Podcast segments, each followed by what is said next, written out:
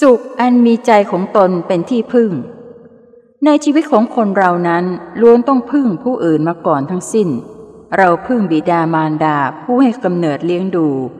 พึ่งครูอาจารย์ผู้ให้ความรู้เพื่อเลี้ยงชีพ พึ่งผู้มีความสามารถด้านอื่นอีกมาก เราจึงมีบ้านอยู่ มีน้ำไฟใช้ มีอาหาร เสื้อผ้า ยารักษาโรคเป็นต้น ชีวิตของเราจึงอยู่รอดได้และเป็นสุขพอสมควร และถือว่าเป็นคุณประโยชน์อย่างสูง แต่ทั้งหมดนี้ยังจัดเป็นที่พึ่งทางกายหรือภายนอก แต่ที่พึ่งที่สำคัญกว่านี้ก็คือ ที่พึ่งทางใจ ซึ่งอาจเป็นได้ทั้งวัตถุสิ่งของและบุคคลต่างๆ ตามอัธยาศัยของแต่ละบุคคลจะยึดถือ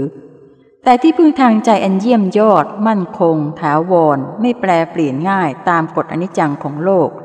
ที่พึ่งอันประเสริฐนั้นก็คือ ใจของเราเอง แต่ต้องเป็นใจที่มีคุณภาพ คือฉลาดมีปัญญารู้เท่าทัน ประกอบด้วยคุณธรรมที่ได้ฝึกอบรมดีแล้ว ที่พึ่งชนิดนี้แหละจะนำความสุขอันถาวรมาให้ ดังพระพุทธพจน์ว่า ใจที่ฝึกดีแล้วย่อมนำสุขมาให้